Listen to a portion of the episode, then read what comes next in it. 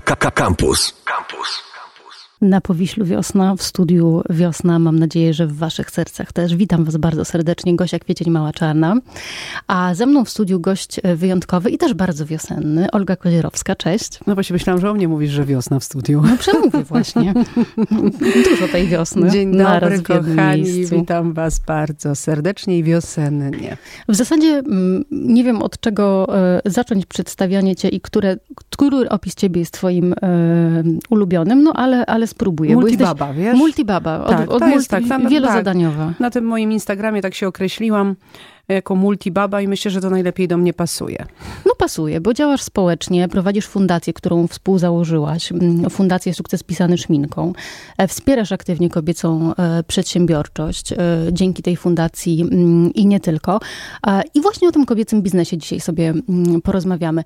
Dlaczego w ogóle musimy wyodrębniać pojęcie kobiecego biznesu z biznesu? Wiesz co, no, e, myślę, że już teraz nie musimy. Jedno, co musimy, to musimy wyodrębniać mówienie o tym sukcesie, bo po prostu jeżeli popatrzymy na magazyny, na media, y, które mówią o sukcesie w biznesie, pokazują role models, no to popatrzymy, że te role models mają krótkie włosy, są w garniturach y, i, i żeńską się pochwalić nie mogą. Więc ja uważam, że mm, jakby znowu badania ostatnie pokazują, że wręcz jest regres. Jak ja zaczynałam i stworzyłam y, organizację Sukces Pisany Szminką, która od kilku lat ma formę fundacji, mm, czyli 12 lat temu, właściwie było e, nawet lepiej. Bo jeżeli popatrzymy na badania e, z października i listopada, to one pokazują, że o tematach stricte kobiecych, czyli o kobiecym ciele, kobiecych emocjach, o tym, co czujemy, co powinnyśmy czuć, czego nie powinnyśmy czuć, mówią mężczyźni. A to już jest po prostu, no, jest jakimś paradoksem, no, żeby nie powiedzieć, że to jest y, śmieszne przez łzy. Um, i, i, Jesteśmy cennym towarem politycznym. O, na pewno, na pewno. No ale jeżeli popatrzymy znowu, zrobimy taką prostą statystykę.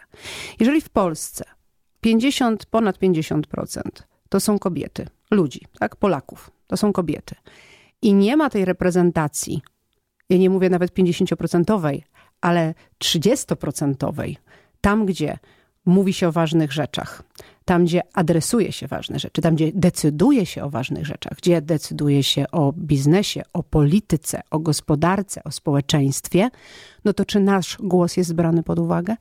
Nie jest. I to jest ta niesprawiedliwość, która na, nadal e, funkcjonuje e, w Polsce. Zresztą nie tylko w Polsce. I naprawdę taki no, ten de facto populizm, który przyszedł e, na, na świat, odrodził się ponownie, no, pokazuje, że jest ten regres i ta to komunikacja, czy też narracja, no nie jest prokobieca i prorównościowa. A, a znowu, jeżeli wrócimy do wszelakich badań, to wszystkie badania pokazują, że kraje, w, którym, w których jest ten współczynnik równości wyższy, to są kraje, które mają wyższy współczynnik szczęścia deklarowany przez y, mieszkańców, tak? E, wszystkie firmy, jakby badania dotyczące firm, korporacji pokazują, że jeżeli mamy różnorodność, mamy równość, to mamy lepsze wyniki finansowe. A przecież o to chodzi w biznesie. To mamy e, bardziej zmotywowany zespół, bardziej zaangażowany zespół. Mamy mniej osób chodzących na zwolnienia takie długoterminowe. Jakby mm, mamy e, niższe koszty pracownicze i tak dalej. I jeszcze kolejna rzecz, jakby schodząc niżej, to jest po prostu dobre dla nas wszystkich. I nie tylko dla kobiet, jeżeli mówimy o równości. Bo znowu, taki jest bardzo interesujący profesor Michael Kimmel. Bardzo polecam w ogóle, jeżeli, bo to rozumiem, taka nasza tutaj ekipa słucha, która z pewnością lubi TEDx. O, z pewnością. No więc posłuchajcie jego, e, jego wystąpień na TEDxie, też są niezwykle e, dowcipne. Ale on właśnie sam też zrobił badania i powołuje się na badania i Harvarda, i różnych innych instytutów, które pokazują, że mm, patriarchat nie służy mężczyznom. E, tak, nie służy, bo to wychowanie odcina mężczyzn od ich emocji. Nie pozwala im czuć emocji, nie pozwala im być słabymi, nie pozwala im się popłakać, nie pozwala im powiedzieć, że czują smutek, nie pozwala im powiedzieć, że nie wiedzą. Olga Kozierowska, multibaba, założycielka Fundacji Sukces pisany e, szminką o kobietach e, i dla kobiet. Dzisiaj rozmawiamy, a jest to nieodłącznie powiązane, nierozłącznie związane z mężczyznami. E, no właśnie i okazuje się, że badania, o których wspominałaś, pokazują, że patriarchat jako system, który rządzi biznesem, życiem rodzinnym, życiem społecznym, wcale nie jest taki fajny dla nikogo. Dla nikogo. I właśnie chciałabym się skupić na panach, e, na mężczyznach, na młodych mężczyznach, bo jeżeli znowu popatrzymy na to, co się dzieje na polskim rynku pod względem psychologicznym, to zobaczymy, że ilość depresji wśród panów wzrosła dramatycznie, a także za tym idąca ilość udanych samobójstw ponieważ no my jak to tam, to jakieś bardziej tableteczki albo coś, a panowie to niestety na poważnie, na poważnie i krwawo. Więc no i to jest duży problem. Ja też e, często odbieram na LinkedInie wiadomości e, na tak zwanym privie, e, gdzie mężczyźni piszą do mnie, że oni po prostu nie umieją się odnaleźć w tej rzeczywistości, bo z jednej strony wymaga się od nich, żeby nadal byli alfa i taki gdzieś jest znowu też nawet w mediach, w reklamach, w filmach, e, bo to przecież wszystko, no my, myśmy, w tym wyrośli, więc i tak jak ja tu siedzę i ty tu siedzisz, to jesteśmy reprezentantkami takiego systemu. I jakbyśmy się sobie przyjrzały, to byśmy się pewnie parę razy przestraszyły. E, pomimo tego, że nam, uważamy, że jesteśmy takie nowoczesne i równościowe. E, I, I to, jest, to jest duże wyzwanie, żeby dzisiaj zrozumieć, że to nie jest wstyd um, mówić o emocjach, czuć te emocje i mówić o swoich słabościach. Jest takie zjawisko, znowu bardziej ten spotlight jest na kobiety i nazywa się to women shaming i znowu jest związany też z tym wychowaniem, czyli y, zawstydzaniem kobiet. Jeżeli ona podniesie głos, bo jest zdenerwowana, no to się mówi agresywna, boże histeryczka, prawda? Jeżeli jest asertywna, no to też się mówi, że jest agresywna. Jeżeli jakby y, walczy o swoje, czy też y, mocno stawia granice, no to też jest to jakby to zawstydzanie. No no zresztą pierwszą zawstydzoną kobietą, która do tej pory się to przy, przy, na wszystkich e, zajęciach religijnych do tego się e, e, odnoszą, no była Ewa, prawda? Ewa była tą, tą pierwszą zawstydzoną. Która się zakryła. Która tak, która się tak zawstydziła i, i, i, i była, no, że tak powiem, tą pierwszą grzesznicą. Ale mamy w drugą stronę, jest też y, men shaming i właśnie ten men shaming to jest to zawstydzanie od, y, od dziecka, chłopców, że co, nie dasz rady, jesteś taki słabeusz, te wszystkie różne inne epitety oczywiście w tym kierunku, co ty płaczesz jak baba, nie histeryzuj, nie płacz jak baba, nie bądź babą i tak dalej, i tak dalej, co powoduje, że po prostu chłopcy odcinają się od swoich emocji, y, co przeradza się w agresję i też autoagresję. E, no, oczywiście, no ja nie chcę wchodzić we wszelakie szczegóły. Natomiast wracając do tych badań, o których mówiłam przed przerwą, to wszystkie badania pokazują, że mm, ta równość, która powinna zacząć się w domu, bo jak nie będzie jej w domu, to nie będzie jej w biznesie, możemy do tego wrócić później, e, daje nam mm, korzyści wszystkim. Czyli pierwsza jest, że na przykład mężczyźni, którzy angażują się w dom, w obowiązki domowe, w wychowanie dzieci, są zdrowsi, oni są zdrowsi, są, są, są szczęśliwsi, są mniej diagnozowani właśnie z depresją czy innymi um, psychologicznymi wyzwaniami, um, mniej piją, mniej palą, e, już i pomijając to, że po prostu są bardziej atrakcyjni dla swoich partnerek, bo one są po prostu mniej zmęczone. E, ich kobiety są zdrowsze, szczęśliwsze, mniej diagnozowane właśnie jeżeli chodzi o różnego rodzaju choroby, ale też uwaga, więcej uprawiają sportu. No, bo mają co? Bo mają czas. Czas. Bo mają czas. To I dzieci... jeżeli tak jest, to, to czy trochę nasuwa się wniosek, że za mało ze sobą rozmawiamy, za, za rzadko głośno mówimy, czego potrzebujemy, no bo wygląda na to, że obie strony tego potrzebują. Obie strony potrzebują te zmiany, zmiany tych schematów i w domu, i w życiu publicznym. A jednak tak trudno o to. No bo mamy jakby pewne mechanizmy, czy też nadal realizujemy pewne mechanizmy zachowań i mechanizmy myślenia. No żeby się jakaś zmiana zadziała, to najpierw sobie trzeba to uświadomić. A żeby potem rzeczywiście to wprowadzić, trzeba tego doświadczyć. Na przykład z ciekawostek, największymi feministami stają się mężczyźni, których córki, nie partnerki, córki doświadczą dyskryminacji. Mężczyźni na przykład, którzy są prezesami spółek i mają córki, okazuje się z badań, no właśnie badań Harvarda między innymi, że prowadzą bardziej społecznie zaangażowane firmy. To, jest bardzo, to są takie, wiesz, ciekawostki. Jeszcze jakby wracając do dzieci, dzieci takich rodziców, którzy żyją w sposób partnerski, mają lepsze wyniki w szkole, jakby są też szczęśliwsze, zdrowsze, i ponieważ było to badane na przełomie iluś tam lat, lepiej potem odnajdują się, mają większe poczucie sprawczości, jak wkraczają w dorosłe życie. Więc no jakby. Z pokolenia na pokolenie plusy. możemy sobie dobro przekazać. No, jest takie w ogóle badanie zrobione przez Julię Izmałkową, nazywa się Mentu, gdzie tam ponad 70% mężczyzn zbadanych deklaruje, że właśnie tak chcą, że chcą, nie chcą siedzieć po 12 godzin w firmie, nie chcą chodzić na whisky i cygaro i jakiś network dziwny dla nich, tylko chcą e, czerpać tę radość z bycia ze swoimi bliskimi, właśnie z dziećmi, z partnerkami, partnerami e, i tak dalej, że nie chcemy już tego hierarchicznego właśnie systemu. Stereotypowego troszeczkę. Tak, stereotypowego. E, chcemy już tą wspólnotowość, chcemy dbać o naszą planetę, chcemy widzieć w ludziach człowieka, człowieka, a nie KPI. E, I myślę, że to są plusy w ogóle tej pandemii, która przyszła, że nagle po prostu zostaliśmy zmuszeni do tego, żeby spojrzeć trochę wstecz, spojrzeć na siebie, spojrzeć na swoje emocje, spojrzeć na emocje innych, no i stanąć na wysokości zadania i no jakoś to wszystko mm, zaadresować, czy też okiełznać. No właśnie, bo wszyscy mówili o tym, e, mówią o tym, taka jest narracja, że, że, że to jest wielki dramat, że nagle zostaliśmy zamknięci w domu z naszymi najbliższymi. Ojej, i co to będzie? I z samymi sobą e, przy okazji, i z tym sobie nie radzimy. A może się okazać, że to jest taki czas, który poskutkuje czymś całkiem e, pozytywnym i będzie miał bardziej globalne niż lokalne efekty. Na to czekamy. Mentoring. To słowo powraca e, odmieniane przez różne przypadki. Ono często powraca w kontekście kobiecych biznesów. Kobiety, młode dziewczyny szukają mentorek, e, szukają wsparcia, e, szukają autorytetów. Jak to działa? Hmm. Znaczy i młode kobiety, i młodzi mężczyźni, i nie tylko wiekiem, ale nazwijmy to stażem biznesowym. Jest wiele programów i akceleracyjnych programów, które tym ludziom myślącym o założeniu i rozwijaniu startupów pomagają. Mm, no, w zależności od tak zwanego programu mentoringowego, tak to wygląda. Ja jestem w kilku e, i ja akurat e, jestem mentorką dla bardzo młodych kobiet, takich 16 plus. E, to jest jedna grupa.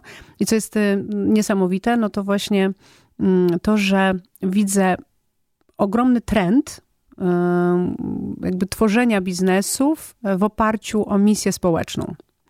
To jest mi bardzo bliskie, bo ja tak stworzyłam sukces pisany szminką, że chciałam zmienić kawałek świata.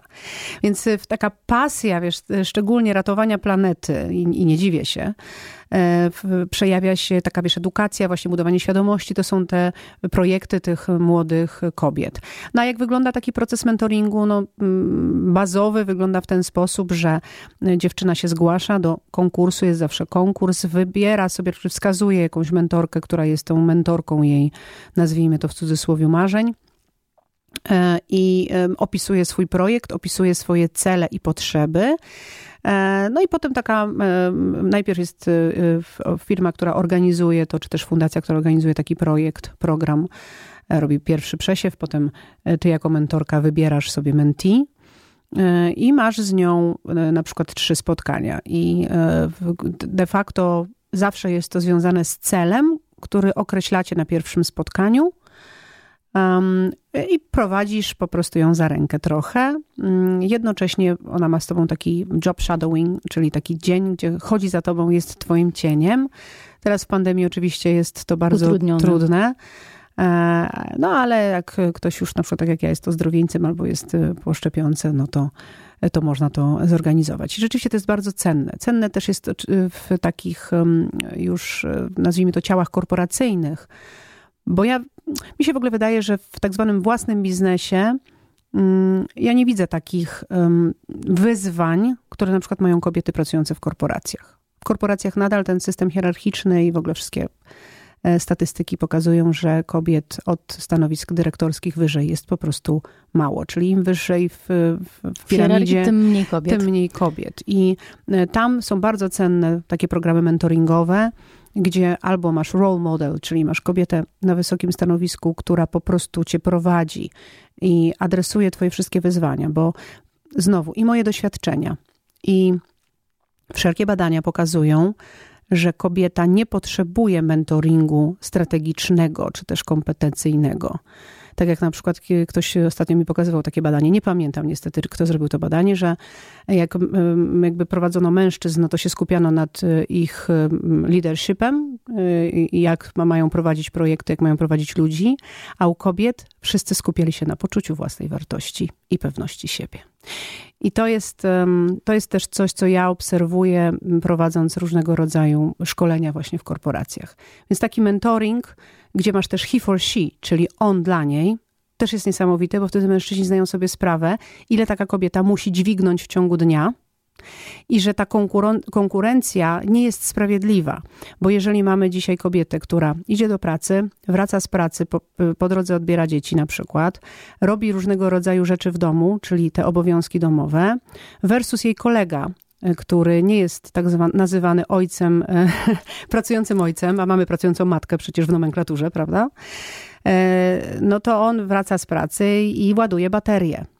Więc ta pierwsza niesprawiedliwość polega na tym, że ona na następny dzień przychodzi schetana i nie ma takich zasobów energii, a przecież zasoby się wyczerpują, e, co wpływa na jej mniejszą odporność na stres, mniejszą kreatywność, taka prawda. I e, no i właśnie, i no taką po prostu zmęczenie. Więc, więc w momencie, kiedy mamy takie programy He for She, to ci panowie sobie też zdają sprawę. Jak to wygląda od kuchni. Tak, jak to mm. wygląda od kuchni.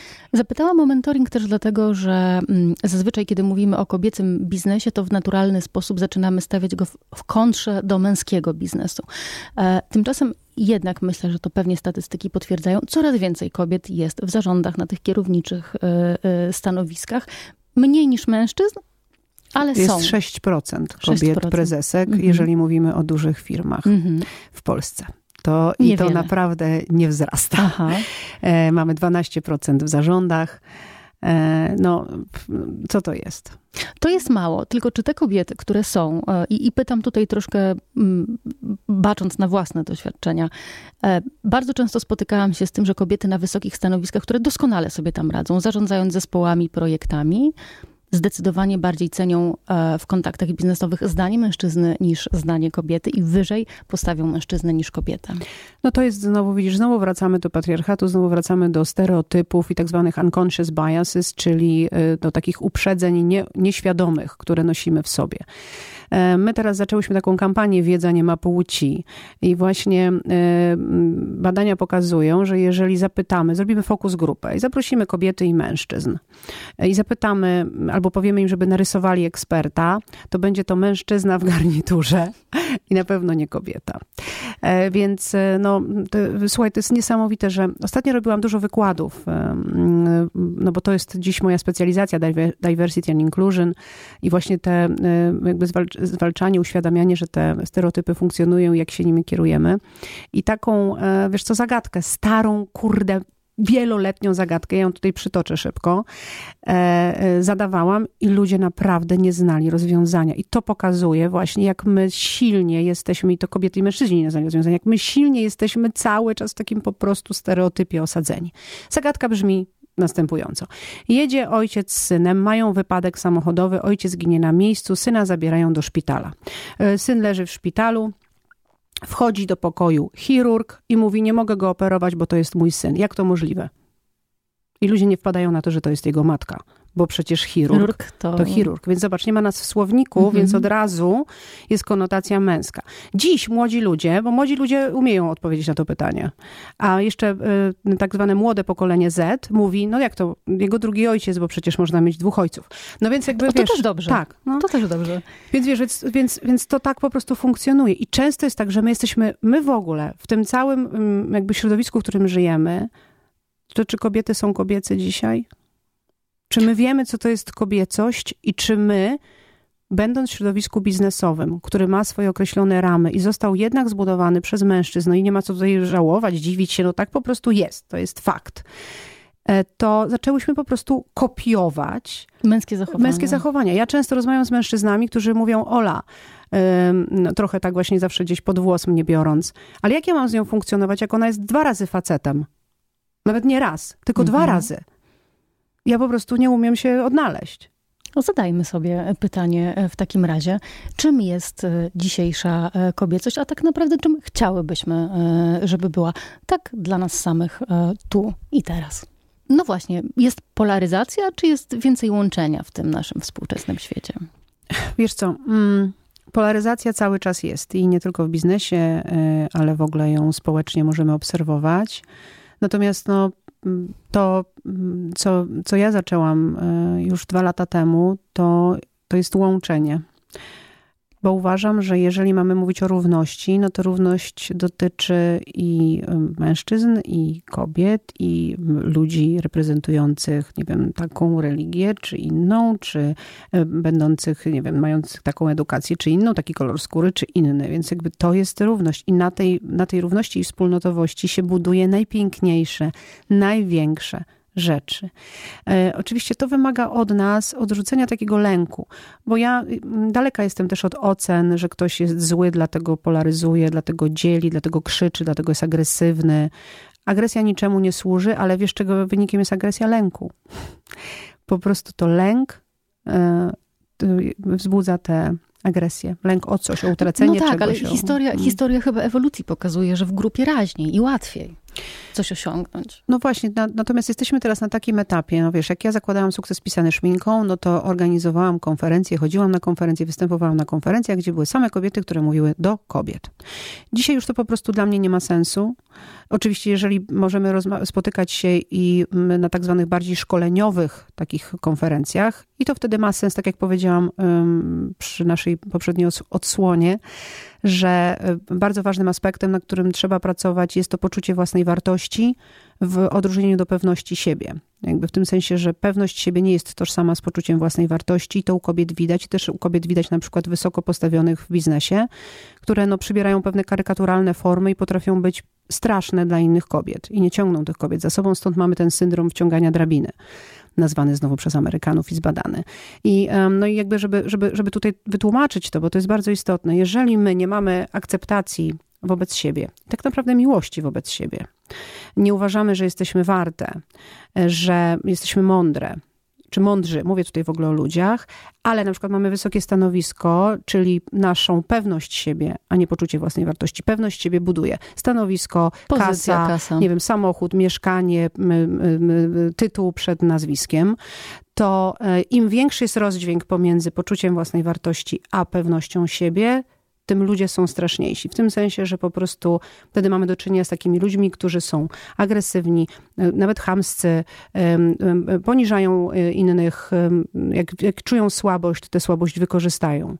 E, a im mniejszy jest rozdźwięk, tym mamy do czynienia z ludźmi, którzy słuchają, którzy są ciekawi innego zdania, którzy nie idą w mienie racji. Ale znowu, to mie, wiesz, iś, e, iście, iście, tak mówi moja córka, iście w mienie racji, jakby jest tym, że mamy taki ogromny lęk w sobie, że jak ja nie udowodnię, że mam rację, to oni zorientują się, że jestem taką małą w środku oleńką biedną, która po prostu, wiesz, nie wie co i jak. No i to jest no, właśnie no, ta karykatura. Czy ten sukces to nie jest trochę e, umiejętność otaczania się ludźmi, którzy dobrze wiedzą?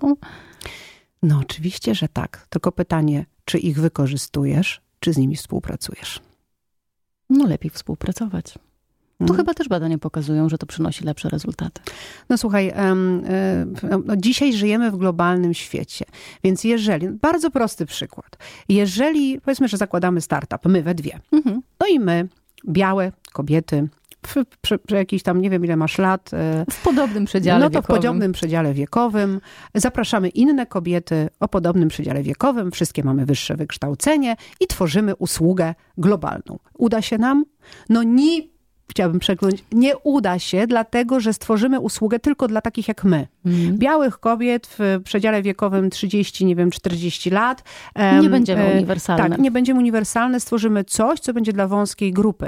Więc jeżeli chcemy stworzyć produkt, który będzie nawet dla, tylko dla Polaków, ale dla szerszej grupy, to musimy posłuchać starszej osoby, nie wiem, bardzo młodej osoby, bo te potrzeby są po prostu różne. A jeżeli chcemy, żeby był ten produkt globalny, no to musimy zaprosić po prostu im bardziej zróżnicowany zespół, zespół, tym bardziej zaadresujemy potrzebę y, ludzi na całym świecie, nie wiem, w iluś krajach i tak dalej. Więc e, no, dziś po prostu już się tak nie da. Choć wi widzę, że po prostu ludzie i rządy próbują, tak, nie wiem, zamknąć nas hermetycznie, jeszcze ta pandemia to robi po prostu cieleśnie, czyli zamykamy granice, nie wiem, kraje zamykają granice i się pławimy we własnym sosie i też jesteśmy, uwaga, uwaga, uwaga, kochani, mega jakby no, mega podatni na manipulacje. Czytamy fake newsy naprawdę y, polecam wam książkę Factfulness, przeczytajcie ją, to wtedy jak zobaczycie ile rzeczy klikacie. To zmienia sposób myślenia. Tak, jak, tak. Jak, jak klikacie w te y, newsy, nawet na tych super portalach niby informacyjnych, połowa to są po prostu bzdury albo clickbaity. Ale tę książkę warto przeczytać też dlatego, że ona sprawia, że człowiek budzi się następnego dnia trochę bardziej szczęśliwy, że jednak jest tak. lepiej niż gorzej. Tak, że jest to lepiej. Jest fantastyczne. Po prostu, że jest lepiej. Słuchaj, ja w ogóle zrobiłam sobie takie um, krótkie ćwiczenie. Dłuższe zrobiła Natalia Hatalska, zresztą będę z nią niedługo ja rozmawiała i też polecam ci. E, zrobiła sobie taki miesiąc bez e, w ogóle social mediów, mm -hmm. internetu i przerzuciła się na jakąś analogową komórkę. I przeżyła. I przeżyła i była szczęśliwsza. I ja naprawdę też im mniej przebywam de facto na jakichś social mediach, to naprawdę czuję się szczęśliwsza i jestem o wiele bardziej efektywna, jeżeli chodzi o moje takie projekty różnego rodzaju, tak, na przykład artystyczne. Wspaniale. No to co, zaczynamy detoks od poniedziałku? Czy już e, od dziś? I dobrze, że ten detoks nie zakłada radia, bo radia cały czas można słuchać analogowo i to jest bardzo piękne. Potrzebujemy wiary w siebie, potrzebujemy dobrej samooceny. E, my wszyscy, my kobiety, i potrzebujemy mężczyzn, dobrze nastawionych do nas e, mężczyzn e, i nie polaryzacji, a, a dialogu. Zdecydowanie. I w ogóle, co jest bardzo ciekawe, to zaangażowanie mężczyzn w wybudowanie równości ma o wiele większą siłę niż jak robią to same kobiety. Znowu, badania oczywiście no, to też pokazuje, że żyjemy cały czas w świecie stereotypów. E, mówią, że jak mężczyzna zaczyna mówić o równości, to jest odbierany jako ekspert obiektywny. A jak to samo mówi kobieta, no to, no to sami sobie odpowiecie, co byście jej przykleili. Pewnie przed chwilą tak, spaliła jakiś stanik nie, na ta, nie, na pewno jest w ogóle subiektywna, jest, chce coś zabrać, histeryzuje, albo feministka, taka jeszcze z taką pogardą o tym powiemy. I to jest w ogóle niesamowite, z takiego mojego osobistego poletka, E, które jakby to doświadczenie też spowodowało, że zaczęłam myśleć o założeniu takiego klubu właśnie mężczyzn działających na rzecz równości. E, I to, e, to doświadczenie jakby miałam kilkukrotnie, że gdzieś szłam na jakieś przyjęcie do ludzi, którzy, których nie, wiem, nie znałam tak blisko, z, na przykład z moim mężem szłam i jak oni tam mnie utożsamiali z tym sukcesem pisanym szminką, to od razu zadawali takie pytania, właściwie to nie były pytania, tylko od razu była ocena. Czyli, a, to ty jesteś taką pogardą, jeszcze feministką. Ja mówiłam z dumą, tak, jestem feministką. No więc od razu mi przypisywali różnego rodzaju e, cechy e, i, i, i, I, i postulaty, i poglądy radykalne, których ja nie mam. E, oczywiście ja już jestem do tego przyzwyczajona, więc ja po prostu nie reaguję. Wiem, że to jest historia o nich i o ich lękach i o ich pogardzie albo o ich ocenie. Ale mój mąż na przykład czasem nie wytrzymuje i wtedy mówi, ale ja też jestem feministą. I teraz uważaj.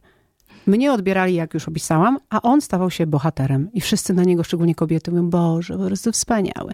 Więc zobacz, jakie to jest niesamowite, że jak mężczyzna mówi, że jest feministą, to jest bohaterem, a kobieta mówi, że jest feministką, to jest, no, sobie doklejcie coś. No, ale przewrotność, ale taka, którą można wykorzystać, jak się okazuje.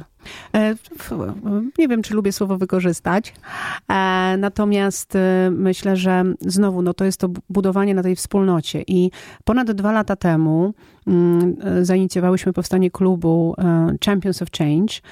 Pomagał nam ambasador Australii ówczesny. Mm, I, i tutaj prezesi po prostu dużych korporacji zaangażowali się w to, by budować równość.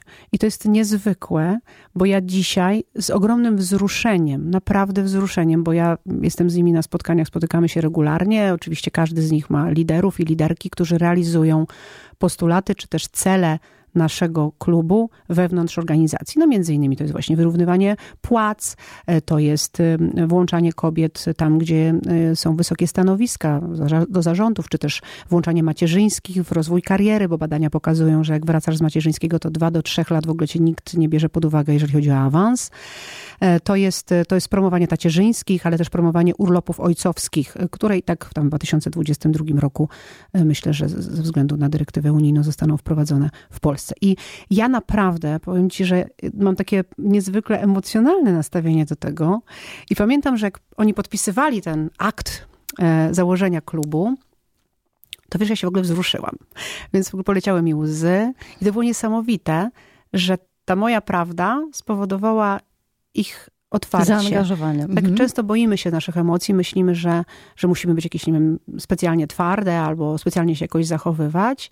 Natomiast ja po prostu, odkąd też nie jestem w korporacji, czyli od już wielu lat, pozwalam sobie na stuprocentową prawdę o sobie i stuprocentowe prawdziwe reakcje. I to spowodowało niesamowitą bliskość, taką rozumianą oczywiście jako znowu tworzenie czegoś wspólnie.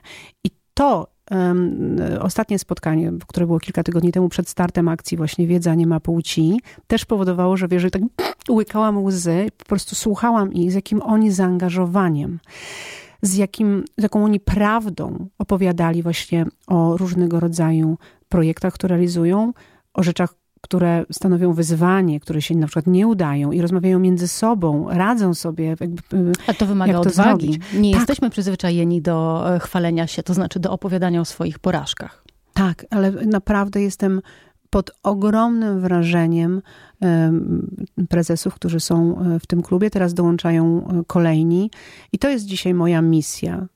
I ja w tym upatruję największą szansę w tym, żeby włączyć ich, żeby oni, jakby w ogóle mężczyźni, tak generalnie mówiąc, nie widzieli w tym, w tym, że kobiety chcą równości, że to oznacza, że one chcą im coś zabrać, bo to w ogóle nie o to chodzi.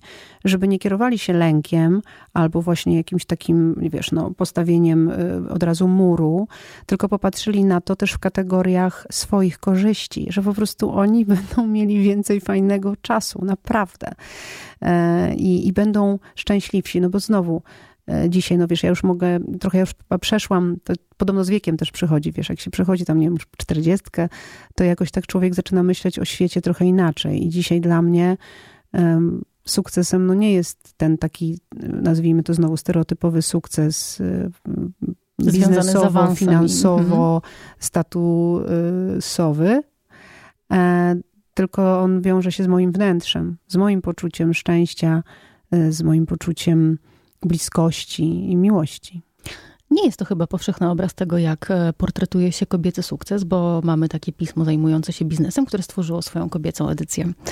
E, I tam zazwyczaj, nie chcę generalizować, e, bohaterkami są kobiety po pierwsze pracujące w korporacjach, po drugie takie, które, jeden z wywiadów zapadł mi szczególnie w pamięć, gdzie, gdzie bardzo wysoko postawiona mm, kobieta powiedziała, że firma jest jej rodziną i jej rodzina, ta prawdziwa, musi to zrozumieć, że ona nawet czasem w weekendy nie może z nią spędzić czasu, bo tak naprawdę ten rozwój, to wszystko to jest tam, e, e, tam w tej firmie. Mm, była to kobieta, myślę, dużo po, dużo po 40, po 50 i, i zaczynasz się zastanawiać, e, czy to jest ta twarz kobiecego sukcesu, która w mediach powinna być promowana? Wiesz, znowu odpowiem inaczej pewnie niż się spodziewasz. To jest jej wybór tak wybrała, ale my musimy pamiętać, że my możemy wybrać inaczej. I to jest najpiękniejsze, że to nie musi być wcale nasza role model.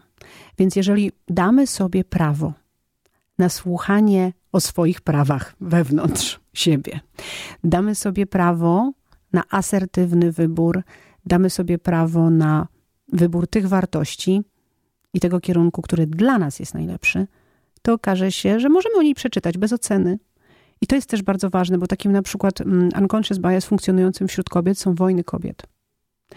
I e, nie byłoby ich, gdybyśmy pozwalały innym na wybór wedle ich wartości.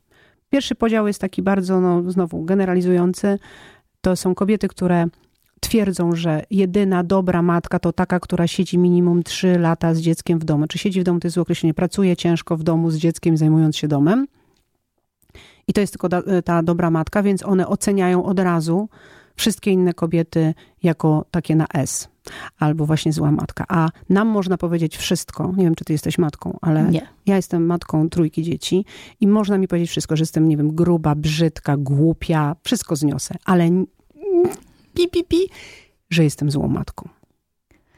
Tego nie, nie, nie. No to, I to jest największy, podział. co największy Wojna. przycisk poczucia winy, który kobiety na sobie noszą. I to jest ta pierwsza rzecz, czyli panie, które uważacie, że dobra matka zostaje w domu, to myślcie o sobie. Zostawcie inne do cholery kobiety i nie oceniajcie tych, które wracają szybciej i nie hejtujcie, tak jak było z, nie wiem, z Magdą Mołek, która pojawiła się w pytaniu, na, nie, tfu, w tym, w tym drugim. e, W, No wiemy, tak? telewizji w telewizji śniadaniowej. śniadaniowej Em, i, i od razu hejt po prostu powstał narodowy. No co to w ogóle jest? No a druga grupa to jest ta, która wraca szybko do pracy i mówi, be, te bezmózgi siedzą w domu z dziećmi. No i znowu, zobaczcie, wszędzie jest po prostu ocena. Więc mój postulat jest taki, do cholery przestańmy oceniać innych ludzi, zajmij się sobą. A jeżeli oceniasz, to to jest też sygnał dla ciebie, że może wcale nie jesteś taka szczęśliwa w twoim wyborze. Może wybrałaś nie sercem swoim, tylko właśnie przyciskiem winy, który ktoś ci włączył, albo jakimiś ramami, które narzucił na ciebie ktoś albo coś. I to wcale nie był twój wybór. Bo jeżeli jesteś szczęśliwa w swoim wyborze, to nie oceniasz innych ludzi i nie przyklejasz im takich etykietek. Więc dajmy sobie wybór. I poszukajmy tych przycisków, którymi można coś włączyć, ewentualnie wyłączyć e, dobrego. No moi drodzy, przede wszystkim bądźcie dla siebie dobrzy i dla innych, bo jak jesteście dla siebie dobrzy, to życie jest jak lustro, wtedy jesteśmy dobrzy i, i dla innych. No jak zaakceptujemy siebie, tolerancyjni jesteśmy wobec siebie, to jesteśmy tolerancyjni wobec innych i akceptujemy, akceptujemy innych. Więc no, nie polaryzujmy, działajmy wspólnie, bo to jest y, po prostu przyszłość. No i, no i nie, tak, nie dajcie się fake newsom, czyli przeczytajcie Factfulness i wtedy poczujecie, że świat jest lepszy. O tak, o tak, to zmieni wasze, zmieni wasze myślenie na pewno. Olga Kozierowska, założycielka Fundacji Sukces pisany szminką. Współzałożycielka. Współzałożycielka, razem z Olgą Lagosz, drugą Olgą. E, serdecznie Ci dziękuję za tę wizytę, za tę godzinę e, pozytywnej energii, e, którą tutaj emanowałaś. No i mam nadzieję, że udzieliło się naszym słuchaczom. Do No to usłyszenia. pięknego dnia. Za tydzień Gosia Kwiecień, cześć. Słuchaj Radio Campus, gdziekolwiek jesteś. Wejdź na www.radiocampus.fm.